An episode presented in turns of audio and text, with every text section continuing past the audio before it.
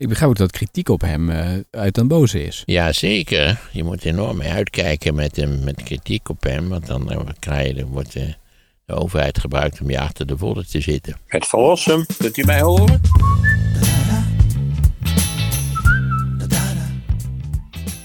India en Cuba, dat zijn de landen die in deze aflevering een eh, centrale rol spelen. Poetin komt ook nog af en toe voorbij. Maar eerst even dit. Frans Klein, eh, de NPO-baas, die eh, nog steeds op non-actief staat door zijn rol in dat hele De Wereld Draait Door debakel met de woedende Matthijs. Die zou overstappen naar Talpa. Dat meldt het AD.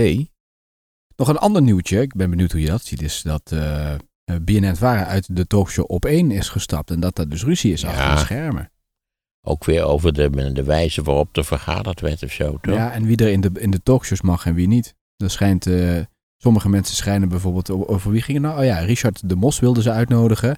Er was toen een omroep die dag en die, die zei, dit past niet bij onze politieke kleur, die willen we niet. Dus Oh. die nodigen we niet uit. Oh, nou ja, ik heb. eh, ik, ik, ik denk dat het praktisch on, onvermijdelijk is dat die, dat die redacties natuurlijk ook een soort van eh, be- beleid voeren. Wat voor beleid dat dan is, het moet natuurlijk wel een beetje doorzichtig zijn. Dat je weet hoe het zit, wie er geweerd worden en wie er niet geweerd worden. Ik zou als ik BNN-vara was ge- niet rouwen om, om uit de op, de op één boel te stappen. Omdat, ja, ik heb er regelmatig gezeten. Ik heb er op zichzelf de bekende ervaringen mee. Daar hebben we het over gehad. Daar zullen we ook niet een half uur over gaan zitten mopperen. Namelijk dat het maken van afspraken een lastige zaak is. En dat mensen er meestal niet aan houdt. Tegelijkertijd heb ik er verder geen klachten over. Maar om nou te zeggen, jongen, jongen, wat een elektriserende, urgente uitzendingen zijn dit. Nee, dat zou ik toch niet zeggen. Maar goed, dat, dat sluit aan bij een andere discussie die we meer gevoerd hebben. Dat natuurlijk de, de talkshow-formule sowieso aan enorme slijtage onderhevig is. En dat we moeten proberen om, eh, laten we zeggen, een alternatief te verzinnen. Wat toch kan doen wat naar mijn idee wel gedaan moet worden. Namelijk dat op de televisie interessante en, en importante maatschappelijke vraagstukken aangesneden worden. Misschien iets minder, dames en heren, iets minder zangeresjes. Mensen met rare ziektes, ik weet wel niet wat. Maar gewoon dat u zegt serieuze maatschappelijke vraagstukken En minder gasten. sowieso minder gasten. Hè? Want dat, dat, is ook, dat is ook ingeslepen, dat de tafel zit vol. Maar dan zit er op de tweede rang zit nog een hele brigade die aan, boord- moet, aan, de beurt moet zien te komen. En ik moet zeggen, ik vind, die, ik vind het zonder publiek vind ik het minder sfeervol dan met publiek. Vond ik bij de slimste mensen ook. Ik vind het veel leuker met publiek dan zonder publiek. Maar in principe heb je niet heel veel contact met het publiek, toch? Nee, dat niet. Maar het is fijn als ze lachen om iets wat je zegt. Of als ze applaudisseren. Of, of ze mogen ook boer roepen wat mij betreft. Maar in ieder geval, ja, zie je, zie je levende mensen. Ja. Dat is ook de grote charme van natuurlijk dat je iets in een schouwburg doet. Dat, het zijn mensen. Bij de televisie zie je natuurlijk nooit wie er kijken. Het is een idioot idee dat er, laten we zeggen, eh, een miljoen mensen kijken. Dat, dat moet je eens voorstellen. Wat een miljoen mensen, wat dat zou betekenen. Ja, ik denk wel dat het op één niet meer lang bestaat als BNN-vara dan nu ook. Want dan heb je nog een WNL, je hebt nog Max en je hebt nog... Nou ja, ik denk dat natuurlijk voor BNN Vara is geloof ik dat, dat het was eigenlijk hun slot hè, om om 11 uur s'avonds toch? Ja, Nou ja, dat zijn ze dan natuurlijk nu definitief kwijt. Misschien willen ze gecompenseerd worden elders. Ik heb geen flauw idee. Maar ik, ik vind wel dat de talkshows, nou ja, eh, wel een beetje in allerlei opzichten op hun laatste benen lopen, is mijn indruk. Oh, nou, de kijkcijfers zijn feitelijk gehalveerd. Nog antwoord op de vraag van wanneer gaat het CDA nou heronderhandelen? Daar hadden we het laatst over. Hoek, ja, dat zal voorlopig niet gaan Hoek gebeuren. schrijft antwoord gegeven. Voorlopig willen we het niet over stikstof hebben, heeft hij gezegd. Ja. Wie had dat voorspeld? Volgens mij heb jij dat genoemd inderdaad. Ja, de geniale voorspeller van het CDA gedacht. M. van Rossum. Natuurlijk, natuurlijk gaan ze niks doen. Nee, gaan ze, zit dat toch dik in. Wel een beetje gek toch? Na de verkiezingen wilden ze het er meteen over hebben en nu eh, hoor je niks. Nee, maar ik begreep ook dat ze hun, hun hele positie eigenlijk volledig verkeerd beoordeeld hadden. Eh, ik denk ook dat dat knallen van dat landbouwakkoord en zo. Je hebt, je hebt dan uiteindelijk ook beleidsmatig geen poot meer om op te staan. En ja, en bovendien, wie wil er in godsnaam met twintig zetels van de, van de, van de BB-beweging in de Tweede Kamer hebben. Dat toch geen mensen natuurlijk. Nee. Betekent alleen maar verdere blokkades.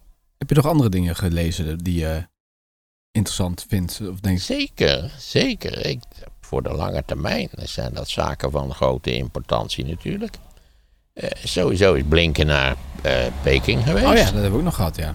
Eh, ja, wij hebben het is natuurlijk fijn om hier over het stikstofakkoord te praten, maar dit is geopolitiek op grote schaal. En nou ja, de, daar is toch de indruk gegeven dat ze allebei wel vinden dat het misschien wat ontspoord was en dat de retoriek een beetje uit de hand was gelopen. En dat vind ik ook, zoals je weet. Ik vind het een volkomen geschift en onverantwoordelijk conflict wat ze gewoon zelf samen hebben uitgevonden. En waar de wereld op geen enkele wijze eh, beter van zou kunnen worden, naar mijn gevoel. Ga praten, er is, valt over alles te praten, naar mijn idee. Zeker ook op de punten waar het dan over gaat. Maar goed, Blinken heeft in ieder geval een, eh, ze de hand geschud. Hij mocht Xi zien, ja. Xi- Ja, Xi zat er ook. Ik weet niet of je het plaatje hebt gezien. Ja, ja, ja. En met dat landschap daarachter dat je denkt... Oeh, Ik vond. Blinken wel een beetje onwennig overkomen. Niet heel zeker. Ja, maar goed, Blink is toch sowieso niet een topperformer eh, als, als balletdanser. Dus dat, dat begreep ik dan wel weer een beetje. Dat was punt natuurlijke 1 uitstraling. natuurlijk. Ehm weliswaar ze zei, heeft Joe Biden meteen de volgende dag bij een diner... dat, dat ik zie een lelijke dictator was. Ja. Daar was ook opwinding over. Maar ja, het is een lelijke dictator. Ja. Dus ja, daar valt, valt er verder van te zeggen. Hij is wat dat betreft niet gematigder dan Trump. Nou, dat is ook bij, bij Biden is slecht te controleren als spreker. Ik bedoel, het, het aantal, aantal versprekingen en rare dingen wat Biden in de loop van zijn leven heeft geproduceerd is zeer Ja, omvangrijk. maar dit is wel bewust. En dit is ook wel harde taal. ik die weet niet of dit zo bewust was. Het was een diner voor, voor sponsors, als ik het goed begrijp. Oh, Ja. ja. Dan denkt hij misschien dat het heeft. Nou, hij weet inmiddels hoe het werkt. Hij weet dat dat meteen op. of hij, een, of hij een tekst had of dat hij een beetje uit zijn hoofd en een praatje hield, dat weet ik niet. En ja, wie was er op bezoek in Washington? Modi! En Modi is ondertussen de dictatoriale leider van het meest volkrijke land ter wereld, namelijk India. Want je weet, China verliest bevolking en India krijgt dan nog steeds bevolking. De nieuwe bij. reus, toch? Het wordt toch hier in jullie blad de nieuwe reus genoemd? Of de nieuwe, Ja. de nieuwe groeidiamant? Dus ja, nou ja, diamant, eh, een hele vlekkerige diamant. Even kijken, in de Maarten staat. Ik moet even kijken op welke pagina dat dan staat. Maar daar hadden jullie het over gehad. Maar wat wil je daarover zeggen over Modi? Nou, dat het natuurlijk hoogst interessant is dat hij in Washington werd ontvangen. Eh, dat hij met heel veel strijkages werd ontvangen. Eh, dat er werd gesproken van, ja, daar heb je Moni. Zettende gluiperd. Eh, eh, sorry. Eh, dat er fijn werd gesproken van wederzijdse vriendschap en alle andere mooie dingen en zo, democratie. Terwijl Modi natuurlijk een aanzienlijke bijdrage heeft geleverd aan het verminderen van de democratie in India. In allerlei opzichten allerlei dingen doet die volstrekt niet in de haak zijn. India is ook op al die lijstjes van democratische landen ingrijpend gezakt. Maar waarom was Modi in Washington? Waarom die poppenkast? Omdat hij natuurlijk, omdat de Amerikanen hem zien als een steunpilaar in hun strijd met China. En dus dat is in China natuurlijk ook op de voet gevolgd. Hè? Wat, wat zich daar afspeelt. Ja, eh, nogmaals, Modi, het is 1,4 miljard mensen. Weliswaar zijn die deels werkelijk onbeschrijfelijk arm. Maar, maar er zijn natuurlijk onderdelen van India die prima functioneren. En heeft, heeft eh, Modi aangegeven, wij willen wel die verbindenis met Amerika. Nou, de- dat, dat, hij zal ongetwijfeld vriendschappelijk hebben gesproken. Maar Modi is eh, wel iemand die eh, van alle walletjes tegelijkertijd eet natuurlijk. Modi is dé grote afnemer van, van, eh, van de fossiele energie van Rusland. Als nou één iemand geprofiteerd heeft van, eh, van eh, de gebeurtenissen van Rusland en de Oekraïne, dan is het Modi wel. Hm. Want hier staat in dat stuk ook, geschreven door Ivo van de Wijteven in eh, de Maarten, Weideven. Weideven, dat, eh, dat hij zich niet aan een duidelijke grootmacht wil verbinden, India. Nee, want ze zijn natuurlijk zelf een grootmacht in opkomst. Ja, god, dat is dat, op zichzelf is het al wonderlijk natuurlijk dat, dat zo lang relatief kleine naties in Europa, in de wereld, de macht hebben. eh, eh, hoe die gezegd, eh, eh, eh, ja, de macht hebben gehad in de wereld, laten we het zo zeggen. Nou, dat is door de Tweede Wereldoorlog is daar eigenlijk vrij rigoureus een eind aan gemaakt. Dat we zeggen, na de Tweede Wereldoorlog zijn natuurlijk Sovjet-Unie en de Verenigde Staten. Nou, de Sovjet-Unie is geïmplodeerd. Wat we nu zien natuurlijk, Rusland en uh, Oekraïne is in feite zijn een soort, soort, zullen we dat zeggen, een soort gespartel van een voormalig imperiale staat. Die eigenlijk vindt dat hij beroerd behandeld is en die een stukje van zijn imperium weer terug wil. Maar natuurlijk het meest opmerkelijke gebeurtenissen van de afgelopen 40, 50 jaar is de opkomst van China. Van derde wereldmacht tot, tot een van de drie grote industriële spelers op, op het wereldtoneel. En eh, ja, wat, hoe gaat het met India? En delen van India zijn, zijn indrukwekkend in hun ontwikkeling. En delen van India zijn op het niveau van de meest gruwelijke armoede die er in de wereld mogelijk is. En, maar India is natuurlijk een volstrekt chaotisch land. En het is moeilijk te voorspellen hoe het zich in de naaste toekomst zal ontwikkelen. Mm. En wat is de rol van het fanatieke hindoe-nationalisme van Modi? Wat hij Nou ook ja, de? Modi speelt daarop. En Modi's, Modi's macht is voor een belangrijk gedeelte is die gebaseerd op hindoe-nationalisme. En wat houdt dat in?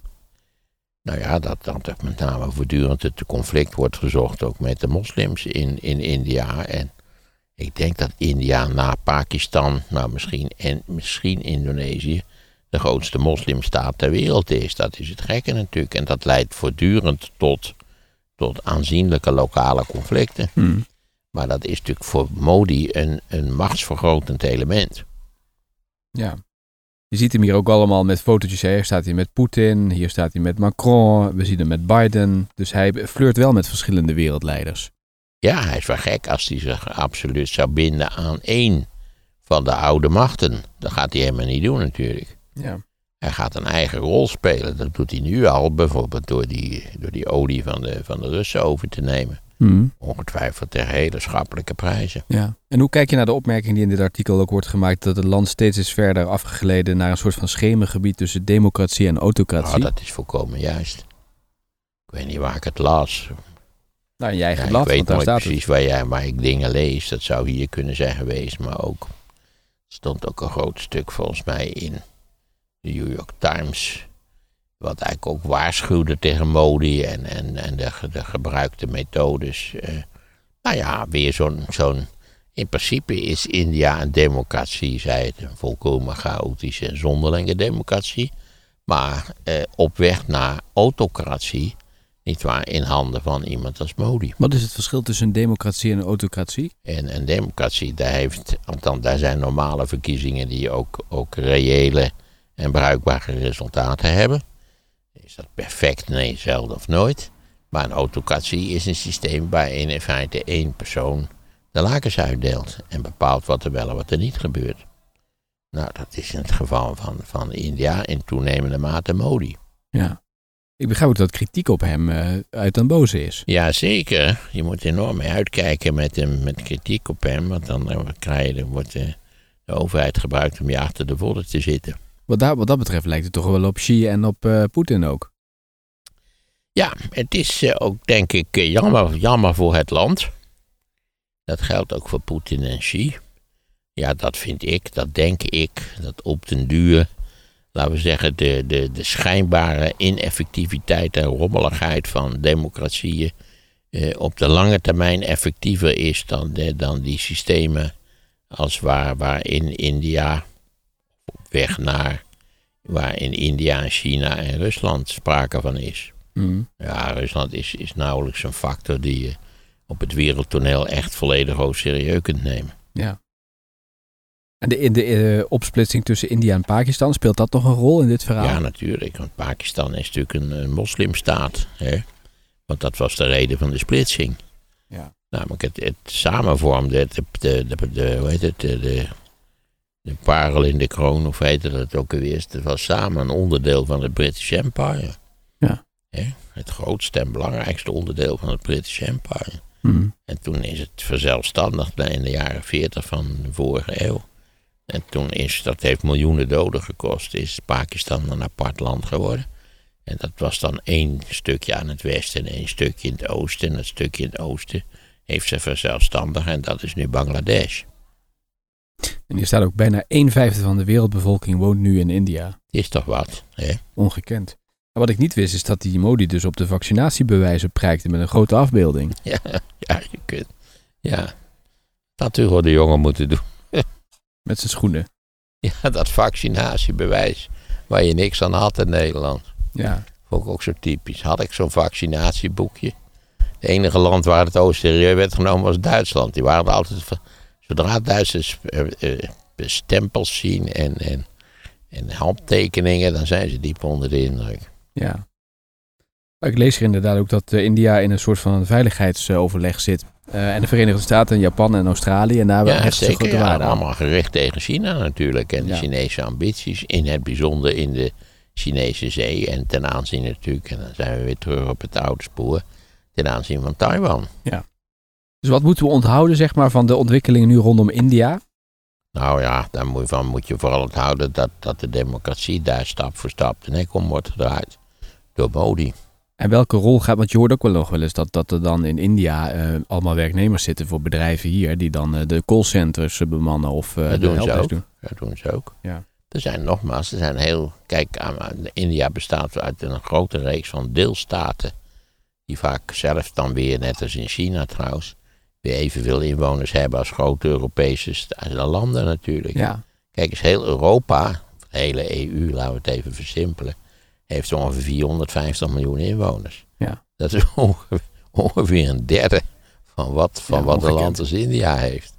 Overigens Ja, een derde, maar goed, iets minder dan een derde. ja, nog één punt. We kregen vragen, doen iets jullie meer dan een derde, sorry. De Cuba-crisis hebben we eerder gedaan, maar dat wordt nu opeens weer actueel door eh, China, dat eh, op Cuba van die militaire basis heeft eh, neergezet. Met van die schotels en ze zouden daar dus ook militaire oefeningen willen Ah, gaan dat doen. is geen militaire basis, dat zijn waarnemingsstations. Nee, Chinese militairen in Cuba, dat zou, dat zou echt grote problemen voor. Daar wordt wel over gesproken, dus ze willen dus daar Chinezen gaan opleiden. Voorlopig gaan. Ja, dat is dan weer wat anders opleiden. Alleen, al begrijp ik niet precies waarom dat dan door Cubanen zou moeten gebeuren. Als ze dat zelf niet kunnen, begrijp ik niet erg. Maar de serieuze eh, Chinese militaire macht op Cuba, dat zie ik voorlopig niet, eh, niet zitten. Nou, de Chinezen zouden heel veel geld betalen daar om daar aanwezig ja, te ze mogen zijn. betalen altijd ruimhartig. Ja, maar ook om daar aanwezig te zijn. Het is natuurlijk... Kijk, op waarnemingsstations kan ik me nog iets bij voorstellen, maar veel meer dan dat gaat het niet worden. Maar de Washington Post had daar een groot stuk over deze week. Dat ze daar mee Dat kan bezig ik me zijn. best voorstellen, omdat ze natuurlijk de Amerikanen overgevoelig zijn op dat punt. Eh, Nou ja, en de Amerikanen hebben in, eh, in Japan en zo hebben ze ook ja, basis. nou hè? heb ik dat hele Cuba niet zo erg gevolgd, maar als ik nou even uit mijn hoofd doe. Ook hier had volgens mij Obama prima contacten, dat liep lekker. En ook overeenkomsten, dat is ook allemaal getorpedeerd volgens mij door zijn ongelukkige opvolger. Maar, Maar dat zou ik uit moeten zoeken. Oké, maar het is wel interessant om de volgende keer nog eens Maar te... serieuze militaire aanwezigheid van China op Cuba, dat zie ik er niet in zitten. Oké, ik zal je het stukje even doorsturen van de Washington Post. Omdat natuurlijk gezegd werd van ja, wat de Amerikanen natuurlijk eh, rondom China doen, dat wil China nu ook rondom Amerika doen. Want de Amerikanen... Gelijk hebben ze, maar goed, zo, zo zijn de Amerikanen nooit getrouwd geweest. Nee. Alles bij hun in de buurt is schandelijk, crimineel en agressief. En ja, zij hebben natuurlijk, laten we eerlijk zijn, Amerika heeft een wereldomspannend alliantiesysteem en systeem van militaire bases. Maar goed, dat hebben ze al heel lang natuurlijk. Ja. Als je, ja, je hoort allerlei praatjes over, altijd over de wereldmacht zus en de wereldmacht zo. China wil ook een wereldmacht. Of de wereldmacht worden. Amerika is natuurlijk een land wat veel machtiger is dan China. Veel machtiger dan China. Dus voorlopig zie ik dat ook niet zo gebeuren. Denk je dat Xi trouwens in het najaar naar Amerika toe gaat? Naar zo'n beurs in San Francisco of zo'n zo'n overleg? Nou, dat zou ik wel interessant vinden. Kijk, als hij naar Amerika gaat, dan betekent toch dat het allemaal, misschien de pap niet zo heet wordt gegeten als die misschien de afgelopen twee jaar gegeten leek te gaan worden. Ja, ik heb wel de flauwekul gevonden die eh, dat Taiwan doet. Dat is natuurlijk intern, begrijp ik. Eh, is dat natuurlijk. eh, ik begreep dat op de Chinese sociale media dat daar een hoop. eh, zeg maar agressieve nationalistische praat te horen valt. Van aanpakken. Amerikanen allemaal boeven en zo. Maar dat toch de veronderstelling van de schrijver was dat eigenlijk de, de, de, de werkelijke stemming. eh, voornamelijk toch ook door voorzichtigheid beheerst, beheerst wordt. Mhm. De kans dat China in de afzienbare tijd plotseling Taiwan aanvalt is, is 0,0 volgens mij. De laatste keer dat Xi in Amerika was, was toen Obama er nog zat. Volgens mij 2015. Nou ja, sowieso. De Amerikanen hebben, zijn zelf begonnen. Trump is begonnen met dat hele gedoe tegen China. Het is niet nodig, naar mijn idee. Nee. Maar ja, Amerika heeft die vreemde, vreemde preoccupatie. Ze hebben graag een vijand, een lekkere vijand. Die hebben ze zelf grotendeels uitgevonden. Ook in de Koude Oorlog hadden we in principe veel eerder tot een deal kunnen komen. Eh, Als de Amerikanen niet dol waren geweest op hun fijne vijand. Omdat die vijand ook een rechtvaardiging is voor de opbouw van een mondiaal eh, eh, veiligheidssysteem. Wat ze hebben opgebouwd.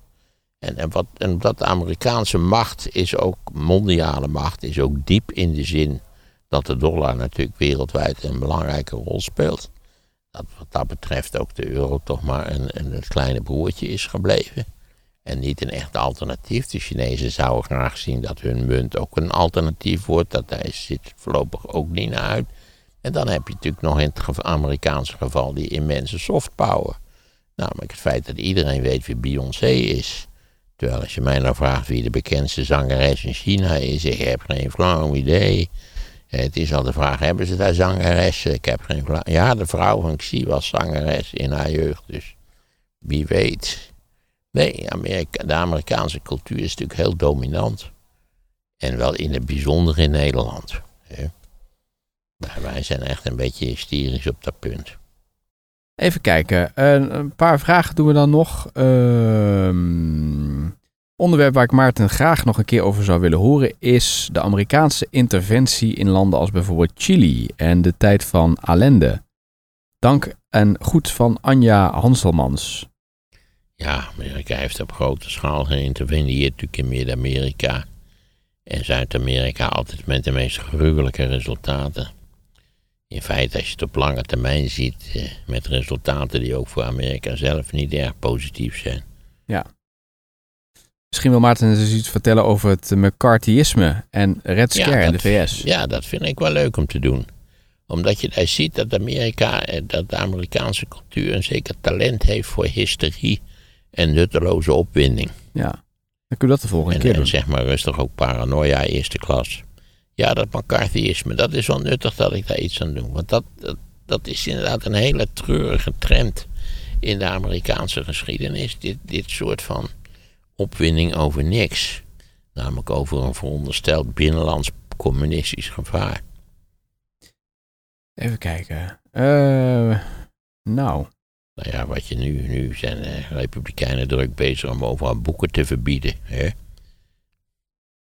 hebben we het ook al vaak over gehad inderdaad, ja. Zou Maarten iets kunnen zeggen over in hoeverre de stop met mijnbouw vroeger wellicht te vergelijken is met de stop van intensieve landbouw nu? Frank van het Ende. Nou ja, kijk, die mijnbouw die was natuurlijk enorm sterk geconcentreerd in één specifiek gebied, namelijk het zuiden van Limburg. Die, die- ja, die, is eh, vrij rigoureus stopgezet. En toen was het idee natuurlijk dat zou flink gecompenseerd worden, maar dat viel mee, of liever gezegd tegen, omdat natuurlijk tegelijkertijd eigenlijk eh, Nederland samen met een hoop westerse landen in een soort van, eh, ja, een soort conjuncturele recessie terecht kwam in de jaren 70. En deels nog begin jaren 80. En we hebben natuurlijk een tijd, ja, de, kranten stonden vol van eh, economische groei zou nooit meer terugkeren. Nou ja, een soort fatsoenlijke armo was ons lot. eh. we bleven steken eigenlijk in een, in een fase van de, van de welvaartsontwikkeling waar je moeilijk uitkwam. En nou ja, iedereen had zich eigenlijk al geschikt in, het is niet anders, jammer. Laten we, laten we onze regenjas nog maar eens laten verstellen. En toen begon die economie natuurlijk weer te groeien. In de vroege jaren negentig, na een korte recessie. En, en ja, de hele jaren, nou, hebben we het over gehad, is de holiday from history. eh. We zijn pittig doorgegroeid in de jaren negentig, echt fors. Maarten is een groot voorstander van Europa omdat het op lange duur samenwerking eh, bevordert en dat is beter dan rivaliteit. Hetgeen Maarten goed uitgelegd heeft aan de hand van de vele voorbeelden. Tegelijkertijd is Maarten ook groot tegenstander van de gemeentelijke herindeling, zoals bijvoorbeeld het samenvoegen van Wageningen, Renkum en Ede. Sterker Ja. nog, rivaliteit tussen gemeentes is juist aan te bevelen, omdat het zou helpen met een gevoel van identiteit. Kan Maarten deze tegenstelling toelichten? Waarom mondiaal zo progressief en regionaal zo kleinburgerlijk? En ja, dat wil ik best doen, omdat eh, op zichzelf samenwerking tussen verschillende naties niets uitsluiten over de eventuele identiteit die je kunt voelen ten opzichte van je eigen natie. In dit geval Nederland. En je kunt, je kunt eh, tranen in de ogen krijgen, nietwaar, van het wapperen van de Nederlandse driekleur, mits niet ondersteboven. En, en eh, op, op, op, drie, op Koningsdag en zo. Eh, maar dat, eh, dat is juist het idee van de samenwerking van naties, dat, dat, die, dat die naties in principe intact blijven, ook als, als identiteitsobject, om het zo maar te zeggen. Idem dito, wat mij betreft, ten aanzien van gemeentes. Wat mij opvalt, is dat die gemeentelijke herindelingen zelden of nooit financieel opleveren wat er beloofd wordt. Dat is punt 1. Dat in de nieuwe gemeenschappelijke gemeenteraad vaak nog een kwart eeuw ruzie wordt gemaakt tussen, nou, wat dan ook maar de samenstellende de gemeentetjes, plaatsjes waren. Die vaak enorm een hekel aan elkaar hadden. Ik geloof dat ze in Monnikendam alle Volendammers als volstrekte halve haren beschouwen. Terwijl die, die liggen naast elkaar, zal ik maar zeggen. Dat is het volgende punt. En dat je wat mij betreft ten aanzien van een aantal zaken best tot regionale ontwikkeling kunt komen. Dus dat, ja, dat niet elk Nederlands dorp een groot ziekenhuis hoeft te hebben, dat begrijp ik ook wel. Dus ja, dat is het eigenlijk. Laat mensen, laat mensen die dat, dat fijne gevoel dat, dat Renkum een heerlijk plaatsje is. Ik het is een gruwelijk plaatsje, maar eh, als mensen dat nou anders willen denken. Ja, je hebt ook mensen die Wageningen een afschuwelijk plaatsje vinden, maar ik, ik ben er altijd wel door geroerd dat het deels nog steeds bestaat. Oké. Nou, dan gaan we, hebben we alle dingen besproken, denk ik, hè? Ja, volgens mij zijn we er wel eens een beetje. Ja, mooie onderwerpen. Dan kunnen we volgende week kunnen we dat uh, McCarthyisme doen. McCarthyisme, dat is een lollig onderwerp. Ja, ja. dat is mooi. Daar kwamen... Hister, historie. Ja, we hebben het De kerneigenschap van de moderne samenleving, ja. historie. Kan je misschien nog even heel kort vertellen wat er dus allemaal nog is binnengekomen aan onderwerp? Want mensen blijven daar uh, zaken op insturen. Even kijken of ik dat zo snel kan ja, zien. ik zal een lijstje maken, want je had mij ook die gebundelde reacties gestuurd. Ja, toch? ja even kijken. Ja, de Pools-Russische oorlog van 1919 tot 1921 lijkt me een interessant onderbelicht thema. De nieuwe Ja. Poolse staat werd meteen op de proef gesteld, hield stand en vernederde Rusland met als Finland, net als Finland deed in 1940, zegt Hugo Peil. Ja, je ziet dat die, als die Russen in eerste instantie is het altijd, altijd totale verwarring en incompetentie. Ja. Zo Maarten een keer de hele geschiedenis van de Britse monarchie kunnen uitleggen. Vanaf William tot aan Charles III. Vanaf William, welke William? William de, even kijken. De veroveraar? Ja. William de Conquer. Ja. Dat is 1066 toch, of zoiets? Ja, dat ga ik niet doen. Ik vind die koninklijke huizen... Ja, ik wil wel zeggen wat een ongelofelijke schoft al die Tudors waren, maar goed. Maria vraagt of je iets kunt vertellen over het feminisme in het algemeen en de verbazingwekkende huidige ongelijkheid op medisch gebied. Ja, met een van de wonderlijkste dingen natuurlijk is de, de, de steeds voortgaande eh, emancipatie van de vrouw. En tegelijkertijd is het, is het toch een traag proces en op tal van terreinen heb je het gevoel dat de echte doorbraak niet komt. Hmm. Maar ja, misschien ligt dat ook wel aan het feit dat vrouwen toch uiteindelijk die kinderen moeten krijgen. En vaak ook willen krijgen. En dan, ja, dat, dat moet je dan veel beter organiseren. Het is goed te combineren, naar mijn idee, met, met, met werken. Maar dat, daar is nog wel wat maatschappelijke ruimte en flexibiliteit voor nodig. Ander onderwerp, Europa in de vroege middeleeuwen. En de maatschappelijk... Daar weet, ik, daar weet ik echt geen kloot van. Oké, de rol van de kerk in de tijd. Ik hoop dat als Maarten eh, geschiedenis, dat, dat Maarten dit een mooi onderwerp vindt. Nou, de kerk vind ik wel interessant, maar ik ben bang dat het geen positief verhaal wordt. Ja. De rol van JFK. Nou ja, dat is ook, ook de kerk is zoiets complex. De kerk is natuurlijk een, een club van halve haren in allerlei opzichten. Die de wetenschappelijke ontwikkeling en, en sowieso eh, inzichten voortdurend geblokkeerd hebben.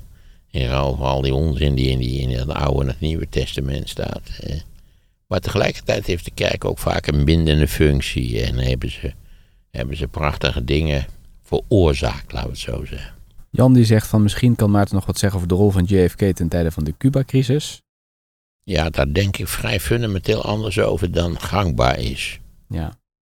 En dit is ook wel een grappige gezien Maartens eh, antipathie jegens luide muziekfestivals lijkt me een verhaal over Woodstock wel interessant. ik had niks met Woodstock. Weet je wat ik daarvan dacht? Die beelden herinner ik me nog wel. Het was daar modderig, joh. Je hebt geen idee. Je, je moest je kon geen schoenen aanhouden, want die, die modder die was gewoon 20 centimeter dik of zo. Dat was daar een enorme zooi. Hè? Geen behoorlijke wc's, je voelt het al aankomen. Niets voor Maarten van Rossum. Ook toen ik jong was, was ik erg gesteld op, op dat het een beetje goed in elkaar zat. Ik durf het nauwelijks te vertellen, maar ook als student reisde ik altijd eerste klas. Dat heette toen tweede klas, maar ik reisde altijd eerste klas. Waarom heette dat toen tweede klas dan? Omdat de eerste klas was na de oorlog afgeschaft, zodat we de tweede klas was de eerste klas geworden en er was toen nog een derde klas. En op een goed moment besefte iedereen hoe idioot dat eigenlijk was en toen zijn we teruggegaan naar eerste en tweede klas. Maar vroeger hadden we dus eigenlijk drie klassen, Oké. 1, 2 en 3. Gerbrand eh, van der Haak zegt de invloed van Napoleon Bonaparte eh, en de Franse bezetting op Nederland. Nou, dat is een fascinerend onderwerp, daar weet ik eigenlijk geen kloot van. Maar dat is natuurlijk. Kijk, het zijn de Fransen die de moderne Nederlandse natie gecreëerd hebben. Ja, het is vervelend om dat te moeten zeggen, maar zo is het. De muur in Noord-Ierland. Veel mensen kennen deze geschiedenis vaak niet. Ja, dan zou je eigenlijk iets moeten doen aan muren. Hè? De muur natuurlijk in Berlijn, de muur natuurlijk in Israël, tussen, Israël en- het Palestijnse gebied. De muur in Noord-Ierland, de muur van Trump. Het zijn allemaal. eh, alle politici, niet waar, alle kortzichtige politici zijn murenbouwers. Je verliest het als murenbouwer altijd. Muur is een tijdelijk object wat tenslotte altijd ik heb ook wel eens iets gelezen over die muren in Israël, tussen Israël en Palestina. Dat, dat er elke ochtend dus honderden Palestijnen door die muur moeten, omdat die gaan werken in Israël. Je hebt de muur rondom Europa voor de vluchtelingen. Ja, dat, dat, ja, goed, dat is niet zo murig. Met als gevolg dat het een groot probleem is ook. En het, een muur, iedereen voelt aan zijn water dat een muur weinig zinvol zou zijn. De New Deal van Roosevelt wordt ook gevraagd. Ja, ook een prachtig onderwerp. Ja. Ja, god, in allerlei opzichten eigenlijk de beste periode uit de Amerikaanse geschiedenis. En Camille Koofs die zegt het ontstaan van Amsterdam. Amsterdam, ja, toen, toen, je, toen je er nog bewegen kon. Ja, ook dat toerisme in Amsterdam. Want dat is natuurlijk de tragiek. Ik zat net te dromen op mijn Amerikaanse hotelkamer over Praag en Lissabon. Maar de werkelijkheid is dat ook die steden totaal overlopen worden door het massatoerisme. Je denkt dat zelfs een, een stad als Berlijn, die toch al een enorme ruimte heeft. Hè. Berlijn is een hele ruimtelijke stad dat het daar ook verschrikkelijk is. Gewoon echt verschrikkelijk. En, en wat ik helemaal niet begrijp, het zijn allemaal betrekkelijk jonge toeristen. Dat rare tragere shock. Alsof ze eigenlijk niet precies weten wat ze daar doen of waar ze naar op weg zijn. Dat begrijp ik niet goed. Ik zou nog kunnen begrijpen dat ze in de rij staan voor het museum en zo, maar dat, dat shocken, liefst ook met je bent iets in de hand om te eten natuurlijk. is iets verschrikkelijks. Het massatoerisme. Ja, een typisch welvaartsverschijnsel natuurlijk. Paul die zegt eh, de verdrijving van de Duitsers na de Tweede Wereldoorlog. Misschien is dat nog wel leuk. Ja, die arme Duitsers, die, ja, hij bedoelt dan neem ik aan uit Oost-Europa. Nou, na de Tweede Wereldoorlog. Ja, dus. er waren natuurlijk in Duitsland 13 miljoen heimatvertriebenen. Als het Duitsland niet zo enorm voor de wind was gegaan, economisch, na de Tweede Wereldoorlog, nou, dan hadden we daar natuurlijk een, eh, een, een, een hele verschrik, een heel groot probleem gehad in Duitsland. Robert Snellenberg, hallo Maarten. Ik had een interessant onderwerp. De periode in het huidige Italië, net na de val van het West-Romeinse Rijk. Hoe paste de maatschappij zich aan en wat gebeurde er met de adel? Ja, dat weet ik niet gewoon. Dat is het heel, heel complex is dat. Echt heel complex. Ik heb nog eens een boekje geschreven over het einde van het West-Romeinse Rijk. Nou, is me niet in dank afgenomen. Dat is ook heel typisch, dat, dat, waarvan het toon toch was dat die hoort die Verrossum zich niet mee te bemoeien. We hebben het toch ook niet over de Koude Oorlog. Maar ik zou zeggen, je mag best kritiek hebben, maar ik had graag de concrete kritiek gehoord in plaats van zulke vage beschuldigingen als dat ik het er niet over had mogen schrijven. De Space Race, zegt Jasper. Graag. Geen grotere onzin dan de Space Race, dus daar wil ik best iets over zeggen. Wetenschappelijke revolutie, wordt ook genoemd. Fantastisch onderwerp. Echt een fantastisch onderwerp. Openbaar onderwijs, open voor Eigenlijk iedereen. is, is de, de wetenschappelijke revolutie is de, de grote, unieke wereldhistorische prestatie van West-Europa. Bij alle snuggerheid van de Chinezen, bij, bij zijn wij uiteindelijk toch degene die, die, die inderdaad die wetenschappelijke revolutie gerealiseerd hebben. De slag bij Nieuwpoort. Wij, wij, wij is ook een groot woord, want die is ook vaak tegengewerkt enzovoort. Ja, die slag bij Nieuwpoort, dat, maar daar moet je je heel iets anders afvragen. Waarom is dat de enige slag uit die tijd die we onthouden hebben? Hè? Het was helemaal niet erg belangrijk, het deed er niet veel toe. Het heeft alleen maar geleid tot de ruzie tussen Maurits en Van Oldenbarneveld. Dus ja. Goed, zet, zet, zet een paar, zet een paar Ik zet ze op een rijtje en dan kun jij ja, kiezen. dan zal ik maken keuze. Maar er zitten wel een paar leuke dingetjes bij. Super. En eh, voor luisteraars die het eh, leuk vinden, er staat een nieuw luisterboek klaar. Eh, klik even op het linkje, dan zie je waar het over gaat. Ik denk echt voor de vaste fans van deze podcast de moeite waard. De show notes, daar staat het linkje. De geniale voorspeller van het CDA-gedrag. M. van Rossum. Een gloednieuw luisterboek staat voor je klaar. Maarten van Rossum vertelt drie kwartier lang over de nieuwe wereldorde die ontstaat door de oorlog in Oekraïne. Ja, dat zou natuurlijk enorm lollig zijn als we dan een tijdelijke, verstandige dictator zouden kunnen benoemen. Ik denk in dit verband natuurlijk altijd aan mezelf. De nieuwe wereldorde door Maarten van Rossum. Het luisterboek download je nu via de link in de show notes. Waarom kun je je mobiele telefoon als je straks naar bed gaat beter niet op je nachtkastje leggen? Het antwoord op die vraag gooi je in de podcast Sea Level. De link staat in de show notes.